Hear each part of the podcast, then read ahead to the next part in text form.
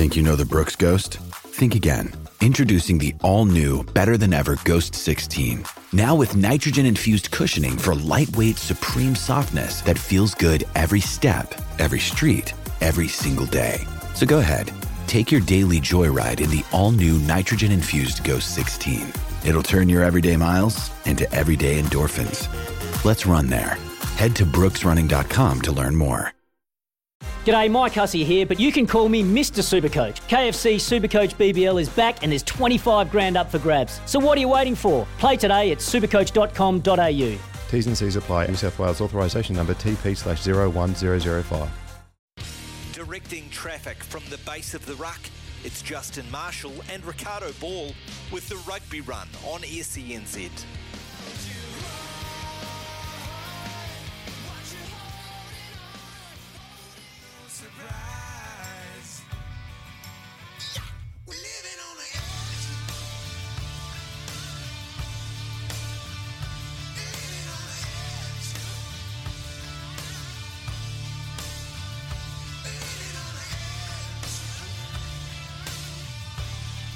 Yes, good afternoon. This is the Rugby Run on SENZ. Ricardo Ball with you through till 5 o'clock this afternoon, and we are talking rugby between now and 3 o'clock as well. The phone lines are open, 0800 150 811, 0800 150 811, or you can text on 8833. 8833 is the Temper Bedpost text machine number.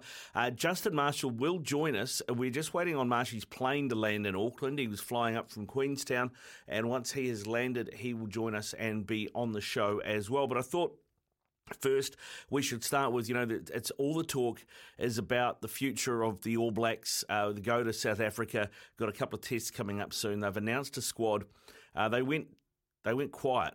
Not even quiet, it was radio silence for about, 5 days? And then the outcome was pretty much nothing. Foster's staying, Sam Kane still captain. They made two changes to the squad. It looks like there's a lot of rumours going around that Jason Ryan is going to replace Greg Feek as the forwards coach, which could be good because the South Africans really, one of the things that has been a strength of theirs, and we saw it against the Welsh, has been the driving maul. We know how well Jason Ryan has coached against that defensively at the Crusaders. I think it's something like since he's been forwards coach there in the last 5 years, they've only conceded 2 tries from line-out drives, so you can see why the All Blacks would have wanted him, and the rumour is that is going to be announced today. Jason Ryan in for Greg Feek, so we'll have to keep an eye on that and see how it plays out. Now, the squad, though, this is a squad they have named for South Africa. Dane Coles, Samisone Tokiahau and Cody Taylor are the hookers. Aiden Ross, George Bauer, Nepo Laulala, Offa Tuangafasi, Ethan de Groot and Angus Tarvell. Of course, Angus Tarvell's still got 2 matches of a suspension remaining, so he probably won't travel. I think Tyrel Lomax has been called up to cover him for the trip to South Africa. Ethan de Groot has been called in for Carl Tu Inakuafe, who is off to Marseille at the end of the season. The locks are Scott Barrett, Brodie Retallick, who we know is probably only going to be fit to face the Aussies with that cheek fracture, Patrick Tuipolotu, Tupu Vai and Sam Whitelock. Loose forwards are Sam Kane, Shannon Frizzell, who is in at the expense of Peter Gasuakula, Akira Ioane, Dalton Papali'i, Ardie Savea, Hoskins Sotutu. It's interesting that for me, I think that looks a lot better balanced from a loose forward trio sort of point of view, because you've got 2 6s in Frizzell and Ioane now. You've still got 3 7s really and 1 8 in Hoskins Sotutu, though, Ardie Savea could be considered an 8 as well. But Hoskins didn't get on the pitch at all against the Irish, and he's in the squad. Peter Guth did in the first test and isn't. I don't know that he did that much wrong. I think it's about balance. And maybe, and this is something I think was pretty obvious from the start, but maybe they needed to learn it for themselves, that he is an 8. You can't select a guy who's been a great 8 all season and go, great, we'll get this guy and we'll play him at 6. It's not how it works, and I think they've learned that lesson. The halfbacks, Finlay Christie and Falau Fakatava with Aaron Smith. So interesting, there was a lot of talk that, Brad Weber particularly had been named in the Māori All Blacks team because they wanted to see as many halfbacks in action at this level as they could. And, he was eligible for the Māori All Blacks, whereas Finlay Christie and Falau Fakatava weren't, and that maybe that once we get into the Rugby Championship, Brad Weber would be back in the fold. But no, it's not. It's the same three halfbacks as the Irish series. 5'8", Beauden Barrett, Richie Mo'unga and Stephen Perifetta. Midfielders Jack Goodhue, David Harvili, Rieko Ioane, Roger Tuivasa-Sheck, Quinn Tupaya. Outside backs, Geordie Barrett, Caleb Clark, Lester Whanganuku, Will Jordan and Sevu Reese. Josh Dickson, Braden Enor, Tyrel Lomax travelling as replacement players over because I don't think that Goodhue has travelled, so that's where Enor comes in, and obviously Brodie Retallick's not available, so Josh Dickson, who's yet to make his debut for the All Blacks, is a travelling reserve there. That is what the All Blacks squad looks like. Get your thoughts on that on 0800 150 811 or 8833, the Temper Bedpost text machine. Text us through your thoughts on that squad, what you like about it, what you don't, and what you would like to have seen if it hasn't happened. And we should hear from the man himself. There's been much conjecture over his future, a lot of pressure on the shoulders of Ian Foster. He gave a press conference the other day when announcing this squad.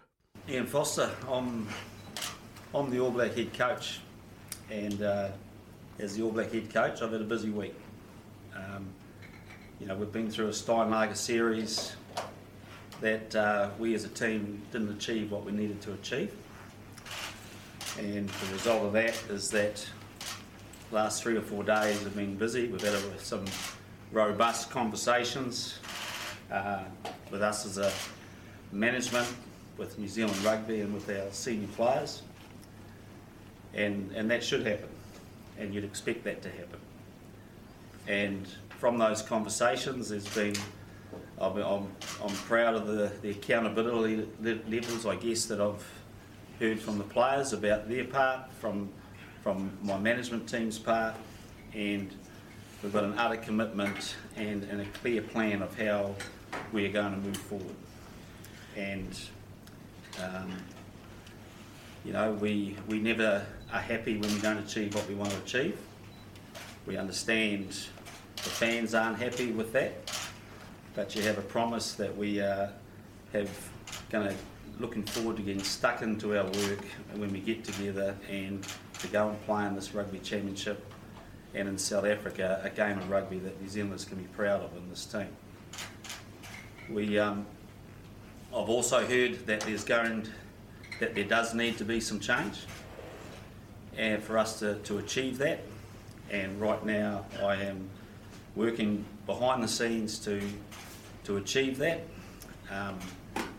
You can ask me 100 times what that is, and I won't be able to give you that answer just yet. I'd like you to bear with me, but we've got things in place right now. And as soon as I can let you know a couple of changes, I will let you know as soon as possible. Like I said, the team, this All Black team is very proud. We're proud of playing for this country. We know that what we didn't get what we needed again out of the Steinlager series. And what I know that our country should expect from this team is that we go away, we identify the key focuses, and we go ahead and we fix them and we play at the level that we want to play to. We'd love you to be proud of us, and we want to make sure we do everything we can to do that. As a head coach, there's been a lot of questions the last couple of weeks. Let me tell you who I am. I'm strong. I'm resilient. I think I've proven that. I believe I've got a great feel and relationship with my players. I'm strategic. And I'm also accountable. And I take that on board. And I promise you, I understand that. And I'm really excited about the chance to show you what this team is made of, working alongside the players that we've selected in the squad. Talking about the squad, because I want to make sure that the focus here is on the players as well. Delighted with Ethan de Groot coming in. He's done what we have asked him to do the last 6 or 7 weeks. A lot leaner, a lot fitter, and excited with his selection. Also pleased with welcome back Shannon Frizzell, who again, a lot of experience, has had interruptions the last 18 months, but really feel he's in a good spot to come back in. We're bringing a couple of extra players into camp to cover a reasonably significant injury list at the moment. We'll bring Tyrel Lomax in. To camp, we will be bringing Josh Dickson in. He joins the squad probably on more of a long-term basis because of Brodie Retallick's smashed cheekbone. And Braden Enor will also join the group to cover Jack Goody's knee while we assess that. So that's the state of the play. And the squad that we've just announced has got a job to do. And we just want to get stuck into our work and go and do it. Questions? Ian, you talk about changes and accountability. Did you have to look at your role in this team and did stepping down or exploring that option? Absolutely. That's all. There's no doubt I'm under pressure. But can I just say I'm always under pressure, and I've always felt that pressure. And you know, external people will try to intensify that pressure, but it doesn't change the fact that as an All Black coach, you live in that world all the time. And so, does it hurt? Yes, it does. Does it mean that? The key thing for me is to make sure that everything I do is about ensuring that we have robust processes to make sure we have got the right people sitting in the right seats. Those decisions you're talking about making, is that coming from you, the board, or where is that driven from? Oh, everyone. And again, that's a collective. We're in this as one. Ian, what do you think of? I guess there's been a lot of chat about the way this has been handled over the last week. Obviously, last Sunday was cancelled, and it's effectively been a blackout for the best part of the week. Do you understand people's frustration? Are you happy with how the organisation you're employed by is handled? Oh, look, I understand the frustration. All I want to say to you is this, on that regard, is that I as a head coach would never ever not communicate with my fan base when it's expected that I communicate with them. And so whatever happened then, I just want to give that category thing. I know my responsibilities to talk to the fan base. And if I knew that I was supposed to do that, I would do that all the time. And so that's the first thing. The second thing is we've had a process underway that when you look at, we're coming off a disappointing series. We get that. We have to go and make sure that we have real conversations behind the scenes, and and there's different levels of conversations, and they've all been had. So that's all I can say about that. There's a lot of people, I don't know if you look online, but the rest of us do, who quite frankly want to see change, whether it's yourself or the captain. What do you say to those people? Obviously, you're still here. You're still in charge. Yeah. Look, I love the passion of our fans, and I love the opinions, and that is what it is. But I guess all I can assure people is that is the person that I am, and my role in this team. I'm not here for any other reason to do the best thing I can for this team. And right now, I can understand frustrations that we've lost the series, but my goal and my job is to put perspective around that to make sure we take the lessons and this All Black team comes out stronger, and I want to be part of the solution. So, and will there be some change? Yes, there will. Like I said, I'll let you know shortly. Ian, there's been quite a few questions about yourself, but also Sam Kane and his leadership. What gives you the confidence he's still the right man to act in this squad? Oh, I believe in him. I believe in him as a person, as a leader. I think that the easiest thing to do when a series doesn't go your way is to point the finger and blame and want people's neck. I've got a lot of faith in Sam as a player, as a person, and in the leadership group around him. But and that same group that we are talking about has been part of these same conversations we've had. And we all know there's a high degree of accountability when you put on an All Black jersey, and we need to be better. When would you like to see those changes made by, given the South Africa tour's coming up pretty soon? I'm going to quickly, and I'll let you know very soon. Are we talking management changes or? I just, out of respect for a couple of processes, I need to not say any more than that. But that's. This process has been tough. Whatever changes you're going to make, is it a tough process? Yeah, look, I've been through lots of tough processes, and this one ain't easy. But you know what this jersey demands is that we're honest with each other, but we've also got to be reflective. We've got to make sure that the lessons learned aren't, we're not just reacting to sentiment out there unnecessarily, but that we're actually reacting to and come up with a plan that's clear about how we want to play. And because ultimately this is all about the All Blacks playing better, right? And that's our goal. With those players, how have they reacted to, I guess, when the test finished in Wellington to now, everything that's transpired publicly, and how they reacted? Well, a lot of them have gone home and probably turned off their phones. But I just want to stress that no All Black enjoys being part of a team that loses, and so there'll be a lot of hurt. That's why us getting together for a couple of days next week's going to be vital for us.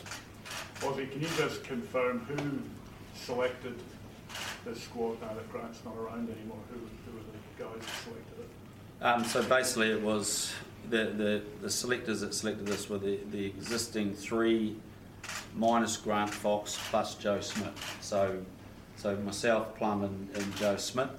So Joe Smith is now officially joined us in his role, and there's lots of talk about Joe's role, but Joe's role is as was flagged 6 months ago. He's come in as the independent selector. He also has a secondary role of being an opposition analysis for me, like an opposition head coach, and he is working with me behind the scenes on the strategic areas that we feel we need to move. So excited to have him on board. He's not travelling with us, so we're clear, and at this stage hasn't got a on the field role, but he is working hard with the coach, well, with me particularly, on the strategic area of our game. Do you consider more wholesale changes as a selection trio to the squad? Oh, look, the selectors, we always do. And again, like our fans are searching for the answers, we go through and look at selection and say, well, do we need to change some things in order to get the change and the movement that we need? And we've got a lot of faith in the group. We've obviously made a couple. We've got a... and you may or may not see a few more at selection time, but at the end of the day, we believe we've got a group. We're just starting our campaign for the year, and we've had and again we didn't start the way we wanted, but it hasn't taken us off the plan that we're on. And just clarify, you talked about, obviously you don't want to talk about details about changes, but you asked about Sam Kane, and you said you respect him as a leader and as a player. Does that mean then that you're saying that's not one of the changes possible? Or with respect to him as a leader? We've named him as a captain. Yeah. Does that answer that? Yeah. You talked about accountability, obviously, and there are changes that are going to be made. But are you sort of cognizant of the fact that you don't want to be, the public might have the perception, depending on the changes, that people are being scapegoated here. How are you going to avoid people feeling that way about the changes that are made? Does that enter your mind at all? Well, there's a lot of things. When you make any changes, it goes through that. Nothing's pleasant. But at the end of the day, our whole planning is about how can this team improve and do what it needs to do on the park. And so, like I said, I know I'm accountable. But at the moment, when we look at the whole things, we've identified clear areas of change that we think we need, that the group feels we need, and we're going to instigate that and get stuck into our work. How close were you to walking away? Not at all. Not close. Not at all. You mentioned there's always pressure on the All Blacks coach, but for these two tests in particular, how much is riding on it for you as a coaching group? Oh, there's a lot riding on it, and what's riding on it is that we want to get our game going to the levels that we want, and that we want our fan base and our country to be proud of this team. So clearly, but Wow, what an exciting challenge. You know, we're going to South Africa, we've got two tests, you know, in the slip of the Tarn Championship. We've got, you know, both tests away against South Africa. It couldn't be harder in many ways, but when your back's against the wall a little bit, then, you know, this is a great place for the All Blacks to be, and we've got to respond. There you go. That is Ian Foster at the press conference. I've been asked the hard questions, to be fair. I don't know what accountability looks like in Ian Foster's eyes, but apparently it's doing nothing, really, except staying quiet for 5 days and then pretending nothing's wrong. That's kind of what I got from that. Had a few texts through on 8833, the Temper Bedpost text machine. Hi, Ricardo. Thought Weber would be back for Fakatava. He didn't even try to run near the line last week. We were told he had a strong running game. If the forwards get more brutal in all areas, the All Blacks can win in South Africa. Great show, mate. Cheers, Anthony. Thanks for your text, Anthony. And also, this from Chris, obviously unimpressed with what we just heard. I'm the coach, I'm strong, I know best, you peasants don't know anything. Thanks for your text, Chris. Keep them coming through, 8833. When we come back, Jamie Waller's going to join us. We'll get his take on the coaching changes and this All Black squad. It's 1:24 here on SENZ, the Rugby Run. Ricardo Ball with you through till 3 o'clock, talking rugby. Justin Marshall's unfortunately had an issue in transit. He'll be joining us closer to 2 o'clock. And off the bench, well and truly stretching the hamstrings for us, is Jamie Wall. G'day, mate. How are you? Hey, Ricardo. Good, thanks, mate. It's something you can tell the grandkids that you once subbed on for Justin Marshall? Oh, hey, Marshy, if you're listening, mate, I hope you're not in too much trouble. I think he's good, mate. I think he's good. I have had a couple of people text through asking if he's in the naughty chair today, but no, it's literally he's in transit. He's all right. He'll be with us. So don't worry about that, mate. Hey, okay. It looks like the whoever runs the Crusaders social media account might have pulled the trigger a bit early, because I saw a thanks and goodbye to Jason Ryan as he moves on to an All Black job. That's now been taken down, but that is the rumour I've seen around, that he's going to be named as the All Blacks assistant coach. Also being told that John Plumtree, Brad Moore, possibly in the firing line. What are you hearing? Yeah, well, I think that that post just confirmed what we kind of already knew anyway, that Ryan was going to be brought into this All Black setup. I think that was telegraphed a couple of days ago. So, congratulations to Jason. He's a very fine coach, and hopefully he can make a difference in this All Black setup. I am a tad surprised, though, because I would have thought that he would have been part of a major change that would have involved Scott Robertson coming in, and perhaps he might have bided his time until that possibly happened, or go with Robertson to wherever he might end up when the RFU or the Welsh Rugby Union finally dump enough money on Robertson's driveway that he can't possibly say no.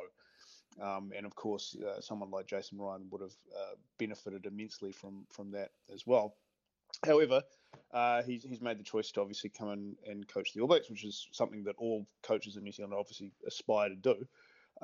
So perhaps he's more of an advanced party than an actual regime change. So who knows? I personally, I think he's walking into a very about as hard a situation as a coach can possibly have, because there's going to be a lot of expectations put on him straight away to change what is happening in that All Black pack, or what is not happening, rather. Because of course we've heard from John Plumtree for 2.5 years now about the need for physicality and the need for the All Blacks to impose themselves on other teams, and if anything, it's just gotten less of an imposing force, to the point where they were just sort of blown off the park by a very good Irish team. So, yeah, I mean, no pressure, Jason, but, good luck to you.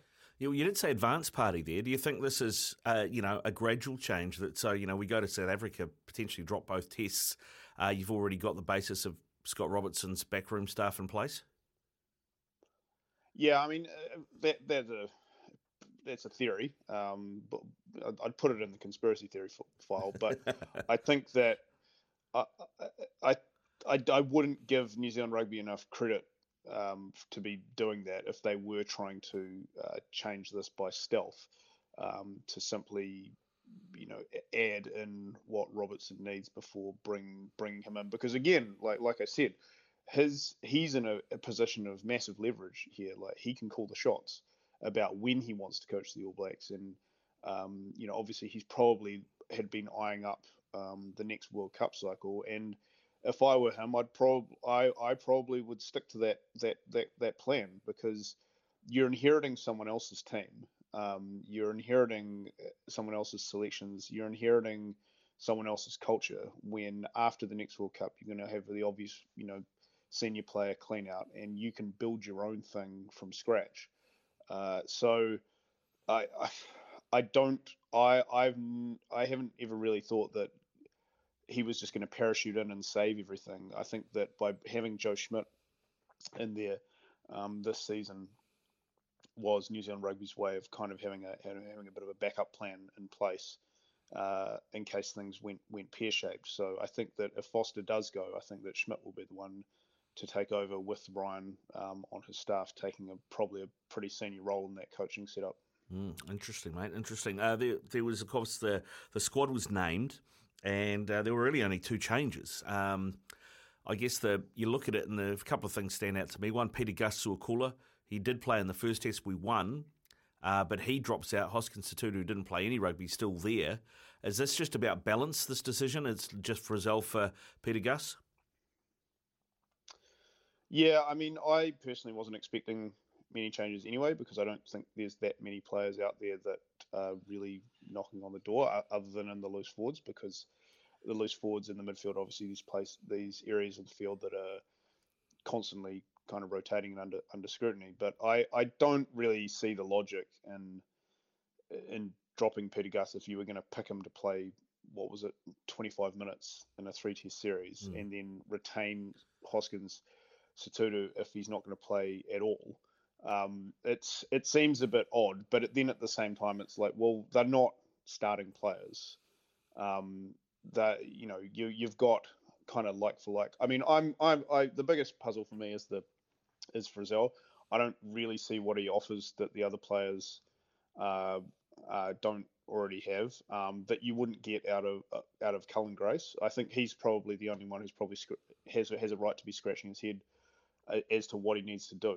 And perhaps Tom Robinson as well. However, at least the All Blacks have been kind of consistent with their view on Robinson, that he's just not what they see to be part of their setup. But Grace very much is, in the way that he runs the ball, and he's a line-out option, and that he's just in good form as well. So that's a weird one, because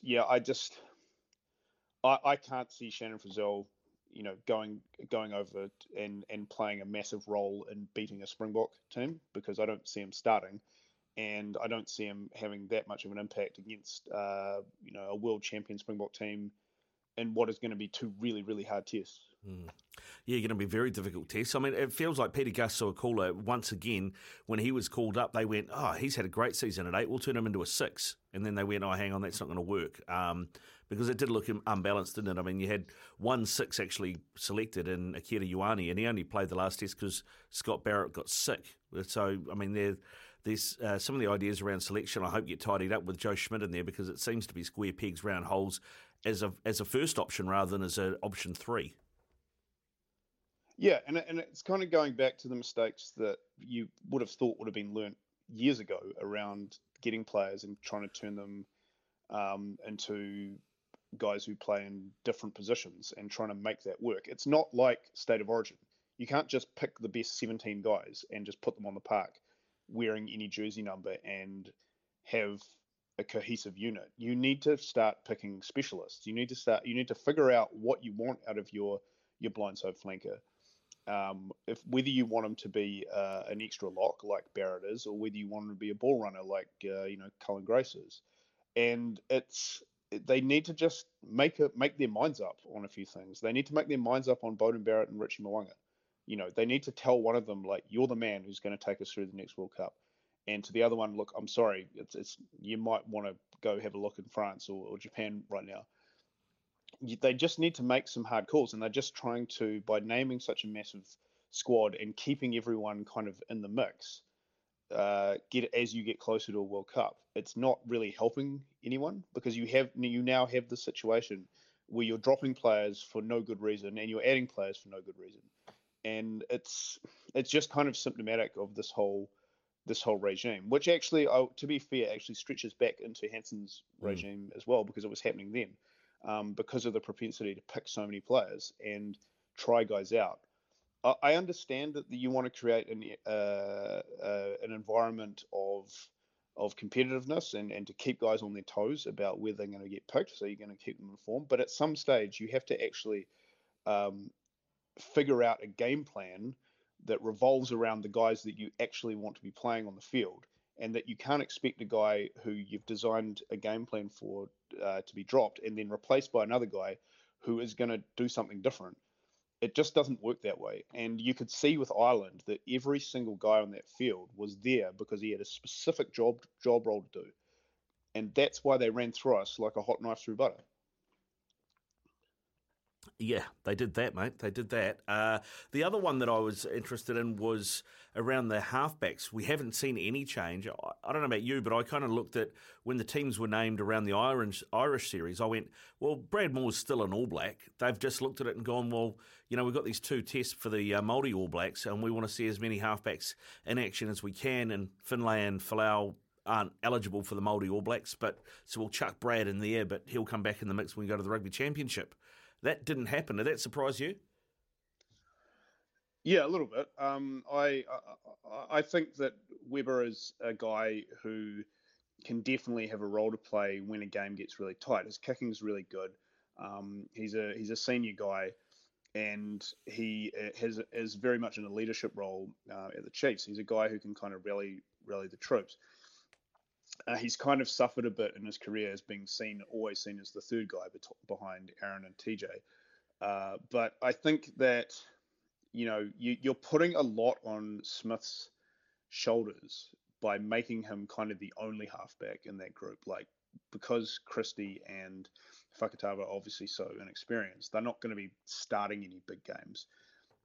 In the past, you know, if Smith was injured, which very really happened, you know that it was kind of in safe enough hands with TJ starting.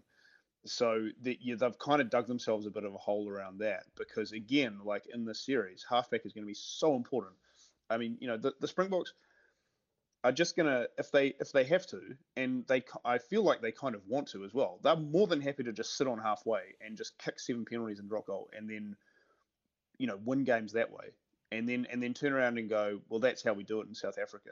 And so you need a defensive halfback, you need a kicking halfback in order to counter what they're gonna do to us, because it's there's not going to be any surprises as to what they're gonna do. And so it's a bit strange to me that they're not, like, don't get me wrong, I'm a fan of Christie, I'm a fan of Pakataba, I think they're great players.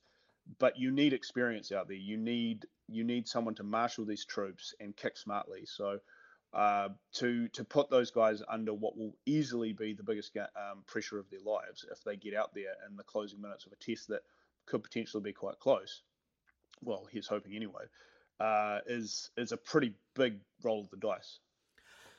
Just had it officially confirmed by the All Blacks Twitter account. Jason Ryan joins the All Blacks coaching team ahead of the Rugby Championship. John Plumtree and Brad Moore have left the All Blacks coaching team. Thank you, John and Brad, for your massive contribution to the All Blacks.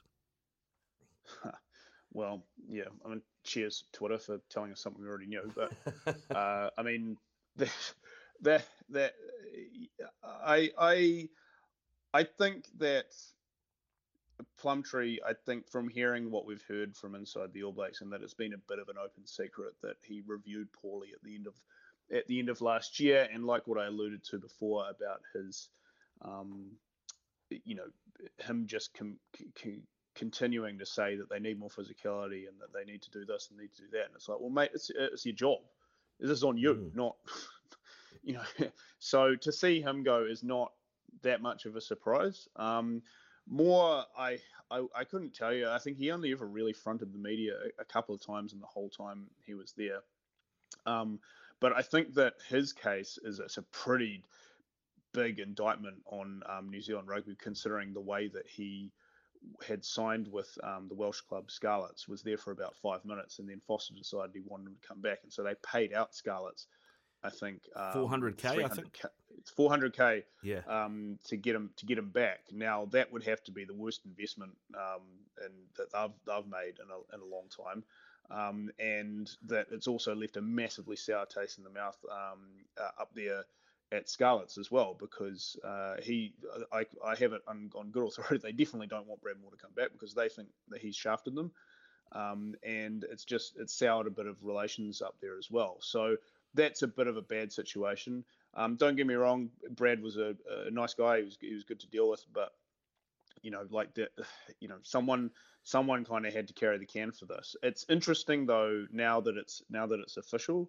It is very interesting, Ricardo, that everyone except the guy that everyone is talking about is starting to fall by the wayside and get replaced. So, I've had some pretty strong views on the fact that it was a collective failure by the coaching and management staff. So it's good to see things are changing, at least from an on-field point of view. But it is kind of interesting that where everyone's getting the sack except the boss. Yeah, well, exactly. And, a lot of this has got to fall on Foster because, as you said, he's the guy that went to New Zealand Rugby Union and said, I want this guy as part of my team. We need to get him. Yeah, all of it does. The losses, the bad PR, the historical kind of mismanagement of just everything really. Again, it's a shame because Foster's a good guy. Like he's not in the like John Mitchell kind of perception of people in the media. It's just that the All Blacks aren't winning. And that's the absolute bottom line of this whole thing. And you can talk about, it's good that they lose once in a while, and it's not the World Cup yet, and blah blah. It's like it doesn't matter if they're not winning all the time, they're not the All Blacks anymore. And also this is what people don't really understand, and people probably need to read a few more books and almanacs about this. But this is historically one of the worst periods of All Black rugby in terms of losses. Like this has only happened twice before, and when you're talking about a period of around about 8 months, and this sort of return that the All Blacks are getting. So when you say, "Oh, it's good that they lose once in a while," like yeah, okay, but this is really bad, and that thing. And if it gets this bad, you need to start changing things because as you know, definition of insanity is failing and then trying again exactly the same time and expecting the different results. Yeah, well, 16 wins from 24 games, and we've got to remember that some of those wins have included Tonga and the USA and Italy and Wales B of late. So you'd almost wipe those off the slate as not really counting. So, yeah, one from five recently. It's going to be one from seven by the time we come home from South Africa, you get the feeling. So, yeah, it's not pleasant, mate, not pleasant. Jamie, thanks for coming on. Really appreciate your time. No problem at all, Ricardo. And Marshy, I hope you make it to the airport, mate. Yeah, good stuff, mate. Thank you very much. Jamie Wall there with us on the Rugby Run. It is 18 away from 2. It's 14 away from 2 here on the Rugby Run. Ricardo Ball with you. Justin Marshall, hopefully not too far away. He had a delayed flight out of Queenstown. A man who knows what that sort of thing's like is Clark Dermody, the new head coach of the Highlanders. G'day, Clark. How you doing? Yeah, not too bad. Thanks, Ricardo. Thanks, mate. Thanks for coming on. I really keen to chat to you about, of course, one of your charges you know pretty well, and Ethan de Groot. He's back in the All Blacks for the trip to the Republic, but the fact that he didn't make it with the Irish series, I think had a lot of people scratching their heads. So, from your point of view, what was the reasoning, and what did New Zealand Rugby, what did the All Black coaches ask Ethan to do to get back in the mix? Obviously Ethan, huge talent, but only turned 24 on Friday, so he's still a young man. I think, feedback to him, as was quite publicly stated through the press, was just his, fitness and mobility on the field. So he's shed a bit of weight in the last sort of 6 weeks. And he's done quite a bit of hard work on that, so he's done well to get called back in. He has. I mean, you know, he comes in at a difficult time for the All Blacks, obviously. It goes without saying.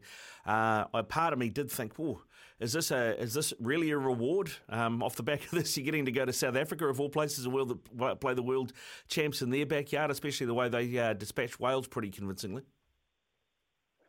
Yeah, no, it would be a good test. Obviously, not an easy place to go at the best of times, but I guess that's the benefit of youth. As I say, a young man still coming to it, so you know, he'll be hugely excited to get over there and get into it. Maybe it's a great opportunity for him, and obviously at this point in his career, having the All Black coaches go, hey, here's what we need from you, do you think that'll help him develop not just his game, but actually his professionalism, his off-field stuff? Yeah, I think so. I think that potentially was part of the reason, just the general message on, I guess, well done for last year, but you're not quite where we need you to be. So, you know, good motivation to hopefully set him up for, you know, a long-term career with the All Blacks. I mean, you mentioned that he's lost a bit of weight, and I know Ethan had said something around that as well, and he was interviewed. A lot of people, you know, think that props just need to be big and heavy, but how much weight has he lost, can you tell us, and how do you think it'll affect his overall game from scrummaging to the round-the-field stuff? Oh, he's a big man. He's a big man anyway, but I don't know how much he's lost. I know he looks in better shape, so just visually looking... normally the cheeks are the first things to get slim with the prop, so once they start slimming down, they're in generally good shape. And, yep, so I was watching him play for Southland Play Otago on Friday, and he's getting around and being physical, which is his thing, so that's one thing. But then, like you say, doing it in Africa against Africa is going to be something else. Yeah, mate, that's going to be a hard ask, all right. Obviously, we don't have Marsh yet. He's still in the air, I think, mate. But just quickly on your job with the Highlanders now, you're the head coach. I assume you're in the midst of recruitment drive. How many players are you looking for next season, and how many have you retained? No, we were pretty much our squad was pretty much settled after last year, so it was just a matter of we're sort of three or four spots that we're working through, and just a few coaches as well, so we needed to get two or three more coaches involved. So, we'll be hopefully announcing them in the next couple of weeks. Yeah, which would be great, mate. And just finally, I know it's not a position of expertise for you per se, but Sam Gilbert was obviously, we saw a lot of him at fullback and right wing at the start of last season, and then he got an opportunity at 10 and seemed to grab it with both hands. Do you see that as his future?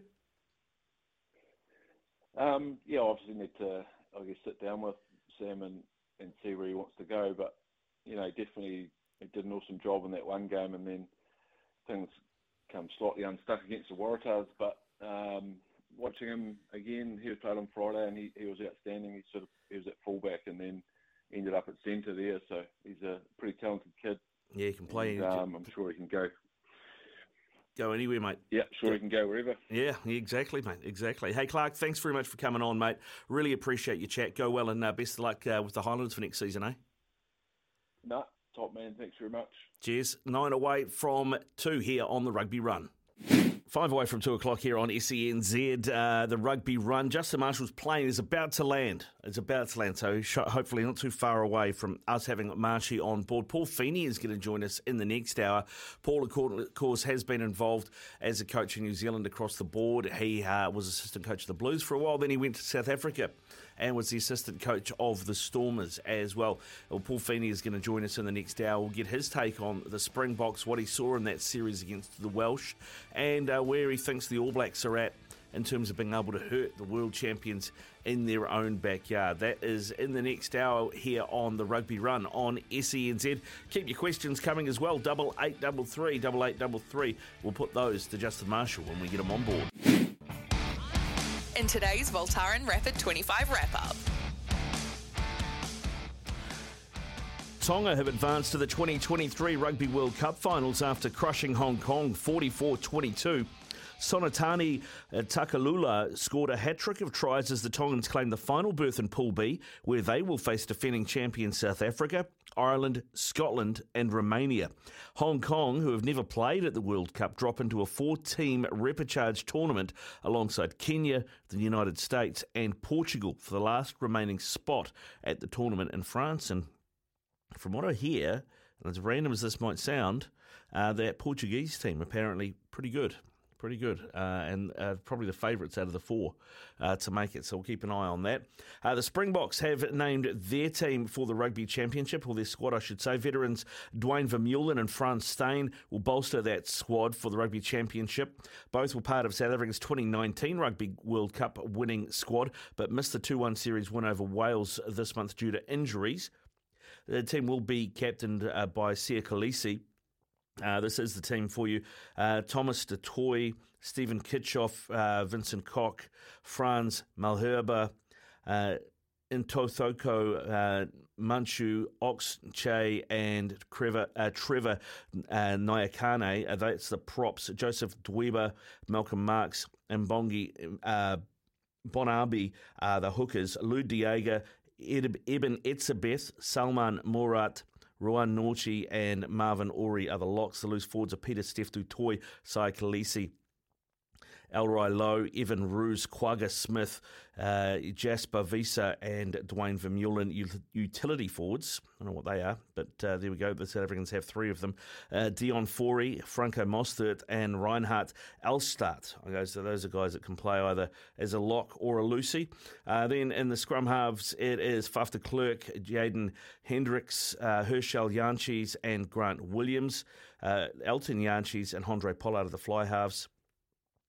Lukanyu Arm, Damien D'Alande and Andre Oosterhuizen and Jesse Creel are the midfielders. The outside backs are Warwick Gallant, Willie LaRue and Makazole Mapimpi, and the utility backs Kurtley Arense, Frans Steen and Damien Willemse. The Springboks have also named, the Wallabies have also named their squad, 36-man squad. Alan Alatoa, Rory Arnold, Jock Campbell, Quade Cooper, Poni Fa'amasuli, Falau Fainga, Lalakiti, Foketi, Nick Frost, Matt Gibbon, Jake Gordon, Reese Hodge, Michael Hooper is the captain, Jed Holloway, Len Iketau, Marika Korobeti, Rob Leota, Noah Lolesio, Lachlan Lonigan, Tate McDermott, Fraser McWright, James O'Connor, Hunter Paisami, Jordan Pitaya, Matt Phillip, David Parecki, Pete Samu, Ira Simone, Scott Seo, James Slipper, Darcy Swain, Taniela Tupou, Rob Valentini, Suliasi Vanavulo, Nick White, Harry Wilson and Tom Wright. There you go. That is your Wallabies and Springboks squads for the Rugby Championship.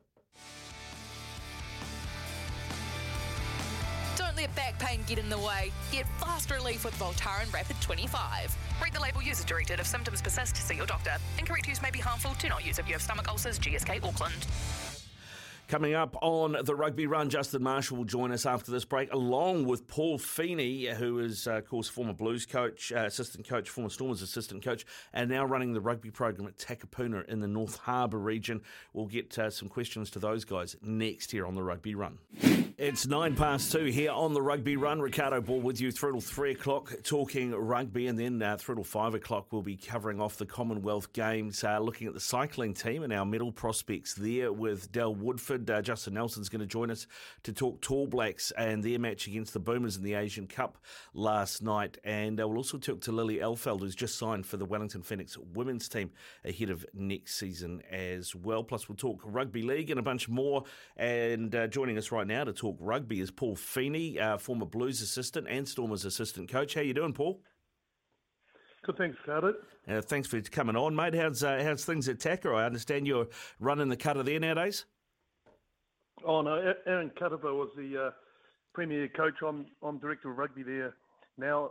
Started this year, my old club, and we beat North Shore, our arch rivals, in the final last week. So I was a bit dusty on Monday after Saturday and Super Sunday, of course. Mate, it's to be expected. Well done and congratulations. Cheers. Hey, I wanted to ask you about, obviously you spent a bit of time in the Republic as part of the Stormers setup. So I wanted to get you on because you've got a sort of an idea of the rugby culture there and how things are going and what they're looking to do. What did you make of their series against the Welsh? Yeah, well, obviously, Jacques Nienheimer used that to give people opportunity 12 months out from the World Cup. Similar to Wayne Pivac used his Italian game in the Six Nations, similar sort of process. So the Welsh, obviously unlucky not to win the first test. The Boks were very rusty. If it wasn't for their driving maul, they would have struggled. Second test, 14 changes, I think. But, a lot of good players came in. When we speak about the changes, Andre Pollard came in. Peter Steph de Toit, back after, he's been in Japan, but he had a horrific injury before that. So there was a lot of experience in their second team, but they just lacked a bit of cohesion, I think. And, Gareth Anscombe kicked the famous conversion from the sideline that'll be spoken about in the valleys forever. First win over South Africa. Nienheimer took a truckload of flack over that, but I don't think that'll worry him. Come third test, it was Springboks back to their normal selves. They could have easily won by another 10 or 15 points if, they had a couple of tries disallowed, they're over the line, small knock-on, etc. So I think it was good for Nienheimer to give people opportunity, show he's loyal, and now in that series, and now he moves on to obviously the All Blacks, who at home, South Africa, are never going to tinker with their team. You're only going to get their best team. In terms of, what they're doing, I mean, we know what South African rugby is traditionally, but Rassie Erasmus, when he was head coach, and I know he's still part of the setup, he was very much a guy that looked to do things a little bit differently, to tweak things, and to change the way they did things a little bit. What are you expecting against the All Blacks in the Rugby Championship, or is it just going to be traditional South African rugby? Yeah, they want to win. End of story. Playing at home. So confidence, mental confidence. They know the All Blacks are down, so it's a great opportunity to stick a couple of nails in the All Black coffin. So I'll be very surprised if we don't see same old from South Africa. They play their game. They don't care about how the rest of the world play. Obviously, Russie's still in charge. He's just not called the head coach, but him and Jacques. Jacques started as a physio with Russie up at the Cheetahs a long, long time ago. Then he moved into being Russie's defence coach, went to Munster. They're very tight. So Russie will still be running the show, very cunning man. But all you'll see out of South Africa, I'm picking, is winning rugby. And for South Africans, that's pressure rugby. Forward, great set piece. And they look at what they call the pressure game. They're not worried about playing an expansive game, giving the ball air. It's about how to strangle oppositions and take 3 points when they're on offer. And if they kick 7 penalties against 3 tries and win a test match, they're as happy as Larry. Yeah. What about the All Blacks then and the state they're currently in, particularly having to go to the Republic without Brodie Retallick, who is our, I guess you'd say, most bruising lock forward? What chance do you give the All Blacks over there? The All Blacks are wounded, so I think you give them a slightly more of a chance. They've got their backs against the wall, So, but first and foremost, it comes down to physicality, as we know. South Africa are going to play their big pack, then they bring another 6 on in the second half. So we have to pick, first and foremost, a physical rugby team and match the Springbok physicality. Otherwise, for me, we've got no chance. So, that selection is critical for the All Blacks playing over there. So that makes sense for you, Shannon Frizzell, why he's been pulled back into the ABs. It's purely we need a massive 6, and basically him and Akira are going to share that position, do you think? Yeah, I mean, we need ball carriers. I don't think the selection was right against Ireland, I don't think you can play Sam Kane and Scott Barrett together. They're good, honest footballers. And 10 years ago, good, honest footballers won games for the All Blacks. Workers all day, but now line speed's come in. She's a different ball game. You need people that can get over the gain line, create quick ball, which Aaron Smith can get rid of quickly, us on the front foot, and then we're in with a show. So, we need a lock that can carry, and we need at least two loosies that are very good, good footwork, big fins like Akira,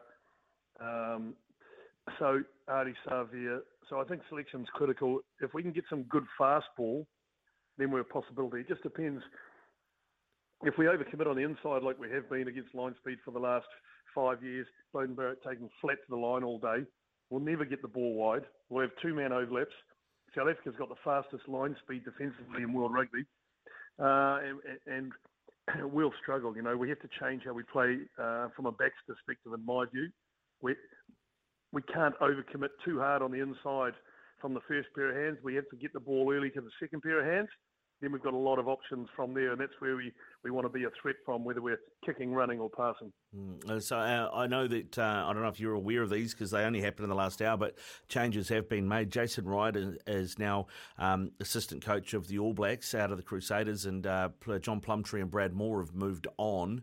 I assume that, you know, Moore looking after the attack previously, that means that Joe Schmidt will have a bit more input, maybe from a sort of a Wayne Smith type sort of position. Yeah, I mean, Joe Smith, world-class coach, they'll be silly not to tap into his brain. Different voice. Like, he was involved more heavily in the first test, and look what the All Blacks did in the first test against Ireland. So, for me, that's a no-brainer. You know, he's been doing defence. He got back in the fold this year. We all get a bit rusty as coaches, doing defence for the Blues. Very analytical brain. He will be great for the All Blacks. He'll be a breath of fresh air, and he'll certainly bring something different. Yeah, good stuff, Paul. Hey, listen, thanks very much for coming on and having a chat, mate. I really appreciate your time. No problems. Have a nice afternoon. Yeah, you too, mate. You too. Paul Feeney there, former Stormers assistant coach and former Blues assistant coach with us as well now, director of rugby for Takapuna on the Shore. It is 2:17 when we come back. Boomfa, he's arrived. He has landed in Auckland, Justin Marshall. This is SENZ, the Rugby Run. Ricardo Ball with you through 3 with Justin Marshall, who's finally landed in Auckland. Marshall, they had problems getting all your bags off. Did you tell them to have to be careful with all the Gucci hardware? Did you? Good afternoon to you, Ricardo. And yeah, first of all, I think I'm probably going to have to start off by saying a couple of things. One of them is that yes, I am still at the airport, so you may very well hear bags being rolled. You may hear announcements, but it's been one of those days. It's the end of the school holidays, and I'll give you the tip, mate. It is an absolute war zone out here, war zone. So, first of all, apologies for that. And also, secondly, to the listeners, thanks very much for your perseverance and patience in enabling me to be able to get on the plane and get here. Not easy, but I've managed to negotiate my way halfway to where I'm getting to, so that's good news. That is good news, mate. That is good news. Now, I don't know if you've heard, because I know you were on route. I have. Yes. What's your reaction to that? Jason Ryan is forward coach, Plumtree's gone, Brad Moore is gone as well. Yeah, look, obviously they had intent right from the press release the other day when Ian Foster hinted that there would be other changes. I'm not entirely sure why it did take a day or two for those changes to come out, but I think they felt that there was enough evidence there that they needed to somehow make a change. And whether that was through selection of players, which was pretty evident that wasn't happening after they announced the squad, or whether it was a restructure of the coaching regime, that's what we were waiting for, weren't we? And that's obviously come out today. So obviously hugely disappointing for John Plumtree and Brad Moore, who've obviously been with that team now since Ian Foster has taken over. But I guess they felt that there was enough wrong in there that they could put things right by adding Jace Ryan to the mix. He's the only one, Ricardo, that I have caught up on that's been added. Has there been anybody else? There hasn't been anybody else, but Ken, who texts the show regularly is in touch with the Blues camp, has said that he's heard rumours that Leon McDonald is going to join the All Blacks as well. Oh, wow. Well, that's interesting, isn't it? And obviously I'm not aware or sure of where Joe Smith sits in all of this as well. Obviously he was likely to take on a more of a role than the one that he was initially brought in for, but nothing's come out of that at the moment. I would be very, very surprised should Leon McDonald be added to that coaching group. But again, obviously they are looking to change things quite dramatically, and they are chasing results. And Leon has got a very, very good reputation of having an outstanding rapport with players. He's turned a blue side around that have been struggling in the past, and he's got a really good culture in that environment. So, you know, I don't think there's any real secrets out there that the culture in the All Blacks at the moment is just a little off, and it needs to change. So, you know, look, but they'll be looking very heavily to change the fortunes of the way the team's going at the moment. So, yeah, that speculation is surprising to me, but doesn't mean that it could be wrong. No, exactly. Doesn't mean that at all. From what I understand, Joe Schmidt's role will be a non-travelling part of the team, so he will be a selector, but replacing Grant Fox. But it sounds like they've increased the scope of his job to maybe do a little bit more of the sort of stuff that Wayne Smith was doing in his time at the All Blacks. Yeah, I just think they've got to get that balance right, Ricardo. Like, you know, obviously they've got to make sure that everyone fits into their role mostly, and that the players have input as well. And so how that makeup sort of pieces itself together is really important. So, yeah, look, there's no doubt that I think someone like Joe Smith could have a role of overseeing everything. You know, like quite conclusively, Wayne Smith, when he's been involved in the All Blacks, has been involved in different coaching areas, and what has been very evident, particularly with his involvement for him, is the fact that he's been able to basically adjust to fulfilling different roles really successfully.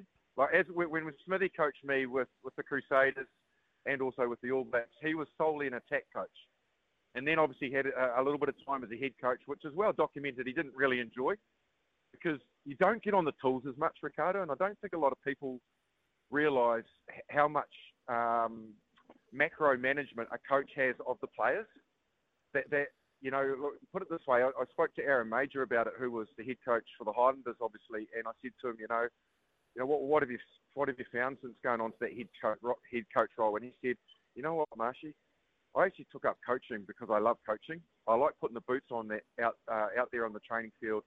And I like getting my teeth stuck into formulating a game plan, coming up with creative moves and figuring out the opposition from week to week. He said, at the moment, basically said, I've got 4 children at home and I'm looking after 40 every week because you know, you've got to deal with all these different personalities. You've got to make sure that everybody's happy in their own little world, and you're trying to keep a really happy campus. So you don't get on the tools as much. And I think that's how Wayne Smith found being a head coach. He, you know, you're confronting the media much, much more than what you are as an assistant. So I certainly feel that they need to get that balance right. You know, obviously that's been a massive change for Fozzie, because he's gone from being an assistant coach to now having to deal with the players directly, whereas Steve Hansen or Graham Henry or whoever it was before him, when he was just an assistant coach, they would deal with all of those little issues. Yeah, he'd have some input, but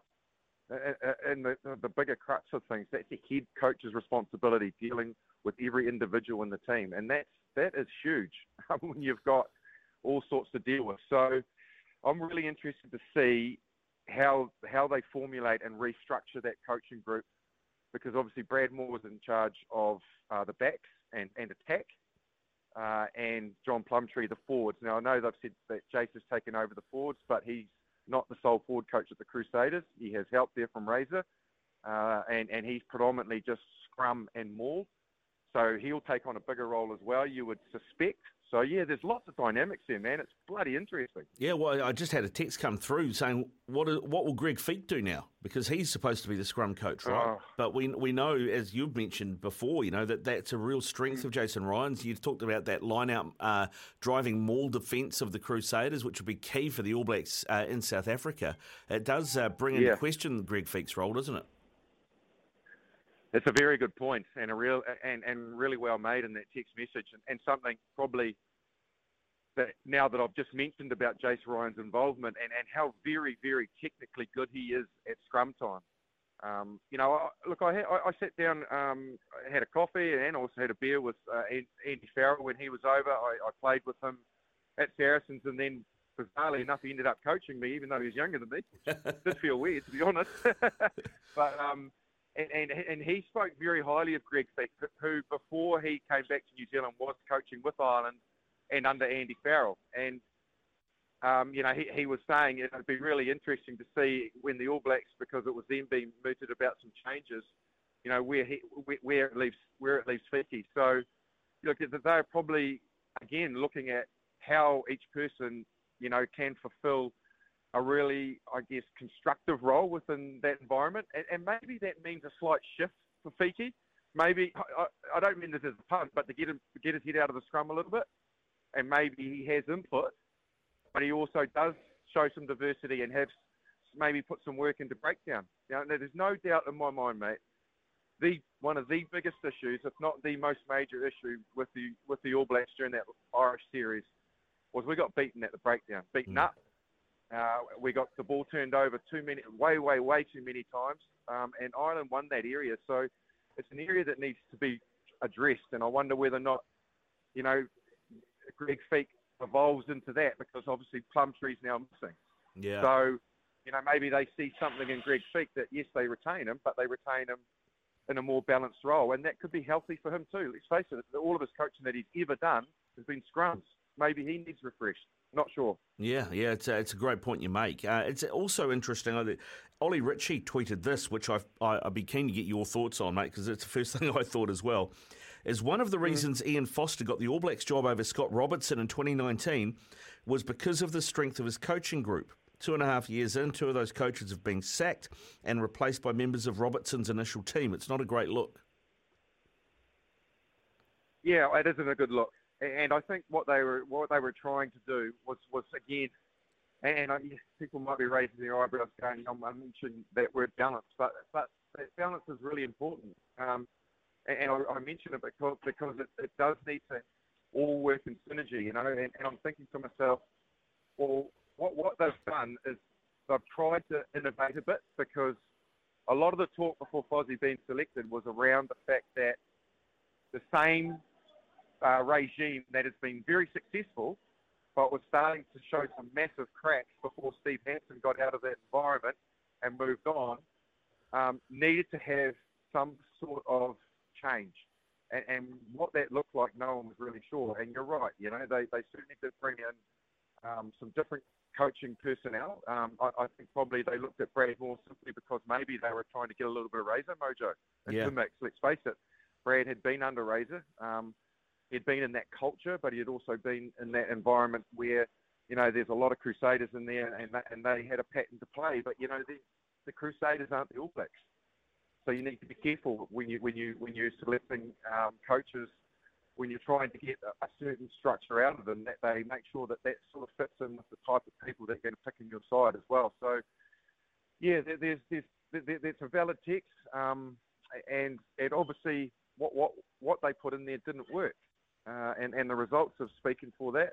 Look, I spoke to Fozzie during the week, and he was in a really good frame, mate, a frame of mind. Mate, to be perfectly honest, the pressure he's been under, you know, I think he truly believes by the announcement that he's made that he's got the right personnel there. Now, we'll debate this, and we will continue to debate this up until that first test against South Africa, and I don't entirely agree that he has. But I don't disagree that he's got players in there that are capable of winning us every test match from now right through until the end of the year. We have got the firepower to do that. There are some players that I probably wouldn't start. There are some players that maybe I would bring in, and some players that I might not necessarily have in his mix. But what I'm saying is, in a nutshell, even though that's me personally, and many punters out there who feel the same, who would have certain players in over others, whatever that means, it's still... with that nucleus of those players I've got there, they've still got that capability. I firmly believe that. And so does he, obviously, because he's in a good, positive mindset moving forward. Yeah, it's an interesting issue. There was a text that came through earlier. It said, if Jason Ryan is the forward coach now, how come they made the selections before he was appointed? You know, Plumtree obviously making those selections, because this person's saying they would have expected Jason Ryan to have Cullen Grace in the team ahead of someone like Hoskins Sotutu. Yep, they certainly have input.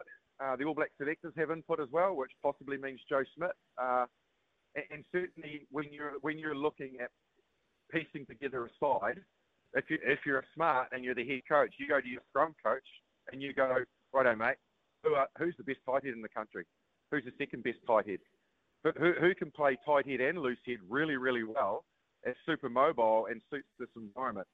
But that input will then be, you know, taken on board. But ultimately, as we've seen with Ian Foster, everything goes back onto the head coach. So he has to put his hand up when selections are made and when results don't happen to say, yep, at the end of the day, we talked about having, let's use an example, before the start of the Irish series, Ethan de Groot in the side, but we decided not to, and that's on me. And these were the reasons why.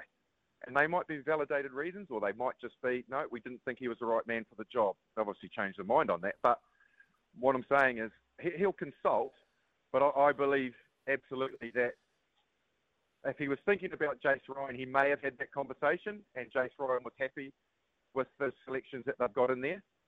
Or it might be the reason that Ethan de Groot was at it. Well, yeah, I mean, Ethan, I talked to Clark Dermody before we got you on, and Clark said, you know, the All Blacks had a chat to him, and said basically he needed to be fitter, he needed to get around the field better, and the last 6 weeks he's done a lot of fitness work. Clark said his cheeks have slimmed down, which is always a sign and a prop, and he watched him run around for Southland against Otago the other day, and he said he was ranging around the field quite well and certainly looked a lot fitter, so... that's on the All Blacks there. They've said to Ethan de Groot, well, we like what you do scrummaging-wise, but we need you to get around the field a bit better, and they've put the onus on him, and he's obviously answered, which is great news for them. But, yeah, it does... make interesting comments there about Jason Ryan. Also, I mean, you know, a few people saying this looks like they're preparing for potentially disaster. If disaster does happen in South Africa, we don't want a test. You're starting to build a backroom that looks a lot like the backroom Razor would like, and it's easier to transition him straight in there. I know Razor's obviously been announced to be coaching that Barbarians team against the All Blacks 15 later in the year. And I heard through Chris Foy, who was on tour with the English rugby team, that Razor was in Coogee for a good part of the week with the English team ahead of the third test, mate. I don't know if we can read anything into that. Nah, he was... I was caught up with him reasonably recently, and I was actually on the phone to him during the week as well, and got a few text messages, pics from him, because he was actually in Fiji before that, surfing it up at cloud rate, as he does, old Razor. But... No, he just was always going to be heading to Fiji for a family holiday, and then he was heading on to Aussie to meet up with some other family members who he'd always sort of chatted to, live in Australia, to go and watch a rugby game over there. So it had nothing to do with anything sinister at all. He just happened to be wanting to do that for a long time, and this was a window that he could do it. So, hey, look, don't get me wrong, mate, when I finally landed and turned on my phone and saw the news, I can't say that it didn't knock my socks off, to be honest, that Jason Ryan was going into that All Black environment. He's been through a hell of a lot with Razor, and they've formulated that powerful coaching unit together. And for them to now separate and him to leave the Crusaders and go into the All Black camp without Razor, because I'm sure Razor was, you know, obviously if he's looking at it in the future, you know, he's definitely his assistant / forward coach. Look, there will be reasons, and I wouldn't imagine Jace would ever go down this process without. They're very good mates, without having a really good chat with Razor, and without Razor and with Razor's blessing to go. But you know, I'm just saying personally, when I saw it, I went, bloody hell, geez, really? It did surprise me. It really did. Well, there's actually something that someone sent through to me. The last line in the press release that's come out, Foster will resume leading the backs in the short term, which would suggest they're still working on who's going to be the backs coach to come in, and then maybe that lends some credence to what Ken is saying about Leon McDonald. Shane has texted through saying, if the rumours are true and Leon McDonald comes into the coaching group, does that signal him taking over from Foster in the future? This would also mean Robertson is now further away from the All Black job. Thanks for your text, Shane. I have heard that, and you probably know better than me, because you know these blokes better than me, Marshy, that being the All Black head coach is not something Leon's fond of or, you know, wants to do because of the media commitments, and etc. I don't know if you've got any more on that. Oh, no, look, I certainly feel that wouldn't bother Leon. I actually think he's very good with the media, to be fair. Look, it's a different type of media when you're All Black coach. There's no doubt about that. No one can prepare you for that at all. And it's a massive, massive responsibility. You know, we've just seen how when things go wrong, how bad it can get, you know. So you've got to be prepared for that because, you know, people often say it's almost worse than, it's almost harder job than being the Prime Minister of the country. You know, when the All Blacks basically are on everybody's mind and things aren't going well, then everything falls on the head coach. But I certainly feel that Leon's mature enough. I think he handles the media very well. Look, he's ambitious. I don't think any coach isn't. And you know, I don't think there's any secrets in the fact that Razor wasn't happy about him leaving Crusaders, and he had just started formulating, you know, a really good relationship there. They were starting to build something together, and then bang, he got offered that Blues job out of nowhere. And being a former Crusader player and never having any involvement with the Blues, it's a big leap to take. But you know, that goes to show his ambition. You know, he very much saw that as being an awesome opportunity for his coaching career to move out of the shadow, I guess, become a head coach, and sit into that role. And he was prepared to lose a successful coaching group that he had in a very successful team to put his coaching basically career on the line. Because man, let's face it, if it had gone well, problematic there for Leon. Where do you go from there? Mm. You go from a head coach of Super Rugby. And you don't do well, and you lose game after game in a couple of years. You'll end up finding that you haven't got a coaching job, and you don't go to another Super Rugby franchise, do you, as a head coach? So, yeah, I feel that he is ambitious enough to go for that role, should that role be offered to him. Yeah, it's a great question. It's going to be interesting to see how that develops and if there is any truth to that rumour. This is another one that's come through. Hey, Ricardo, Jason Ryan moving into the coaching group is an interesting move. It makes me wonder if there has been some negotiation with Razor for the future. It'd be interesting to hear Marshy's inside view from Crusaderland. Yeah, look, I certainly don't feel that, put it this way, I know Scott Robertson very well. He's a good friend of mine, and we do spend a lot of time together still.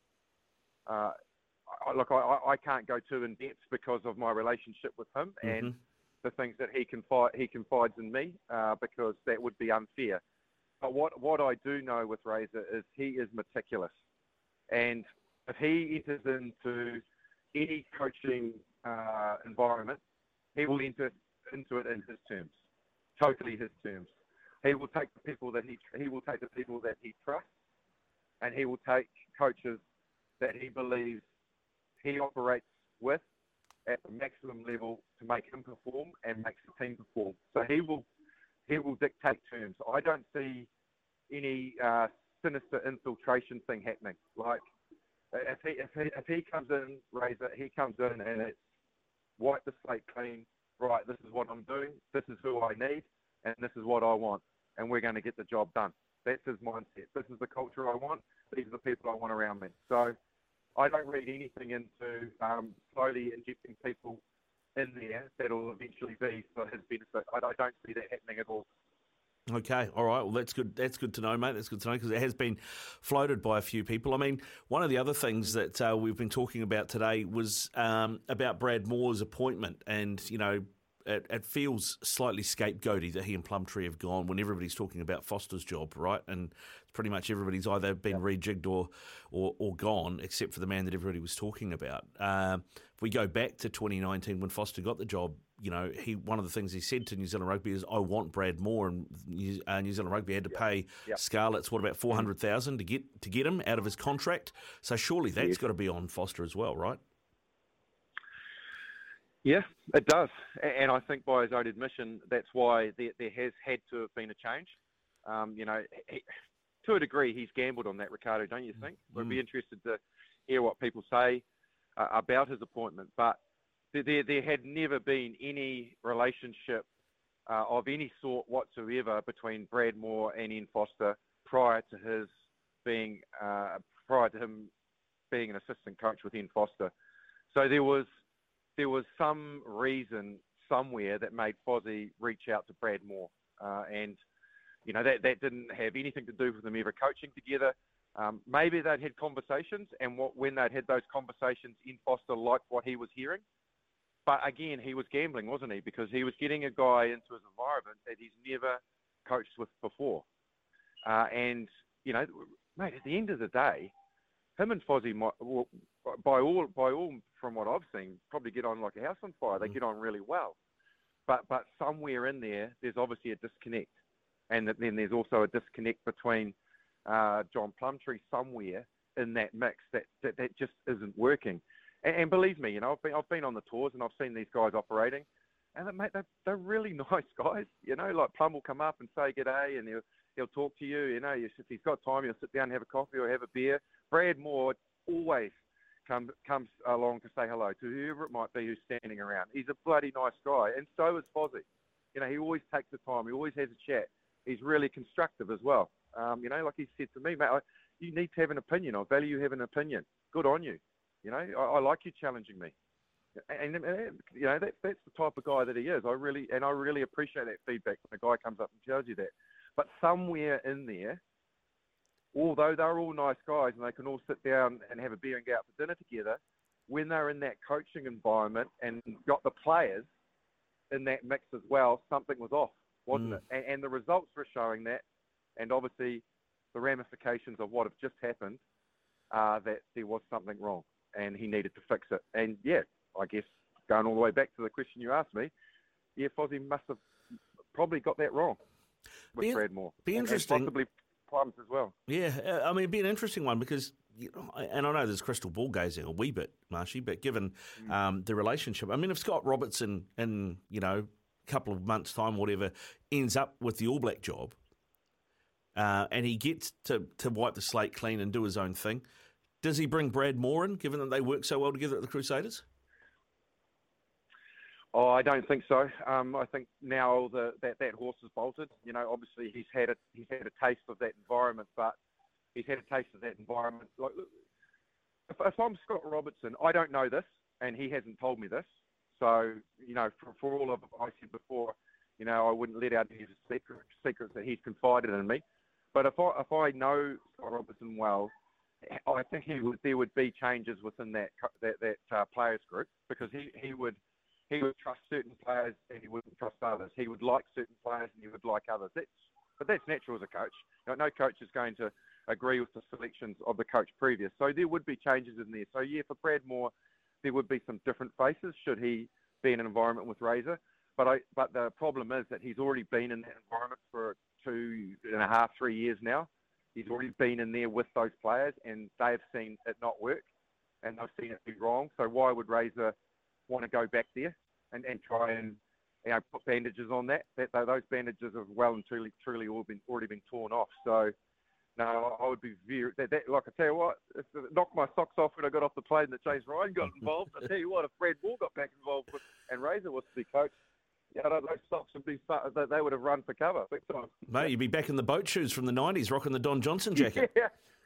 No, I never rocked those, mate. I stayed away from the boat shoes, but I definitely confess to having kung fu shoes back in the day. If anyone ever remembers those things, those black kung fu shoes, what were they up to? What was that thing? And in the tower of all places. Oh, well, what's going on there, mate? Down there. Yeah, it's never cold or wet down there, is it? So yeah, the perfect footwear.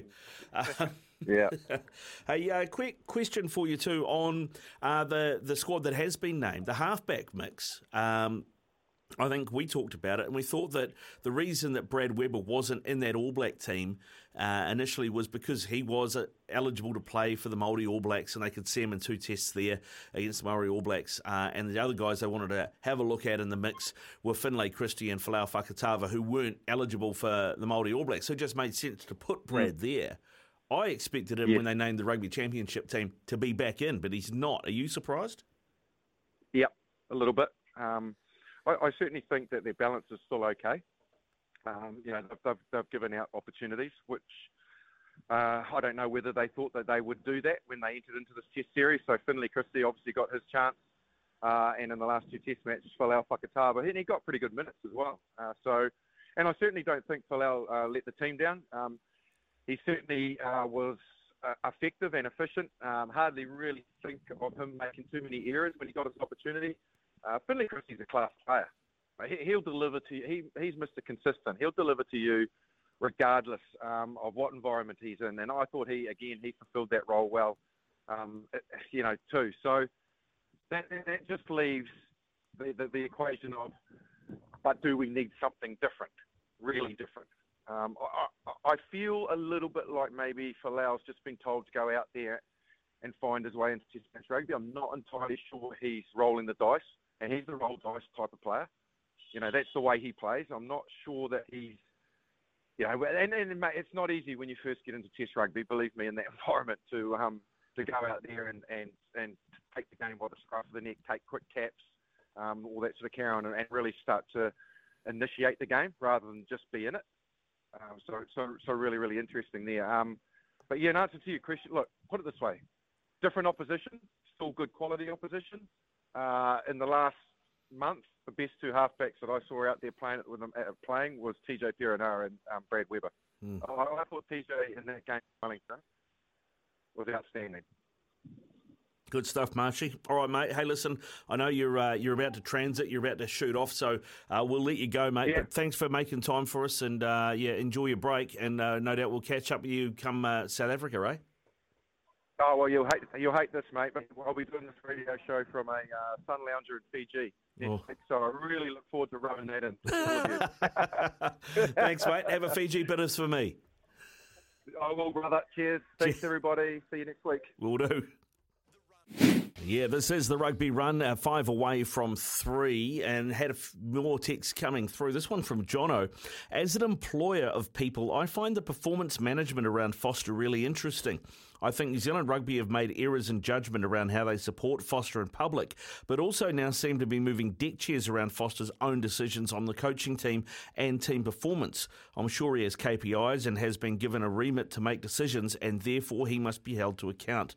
I think the whole process to date by the NZR has been flawed, and he should be on a final warning. That's from Jono. Thanks for that, Jono.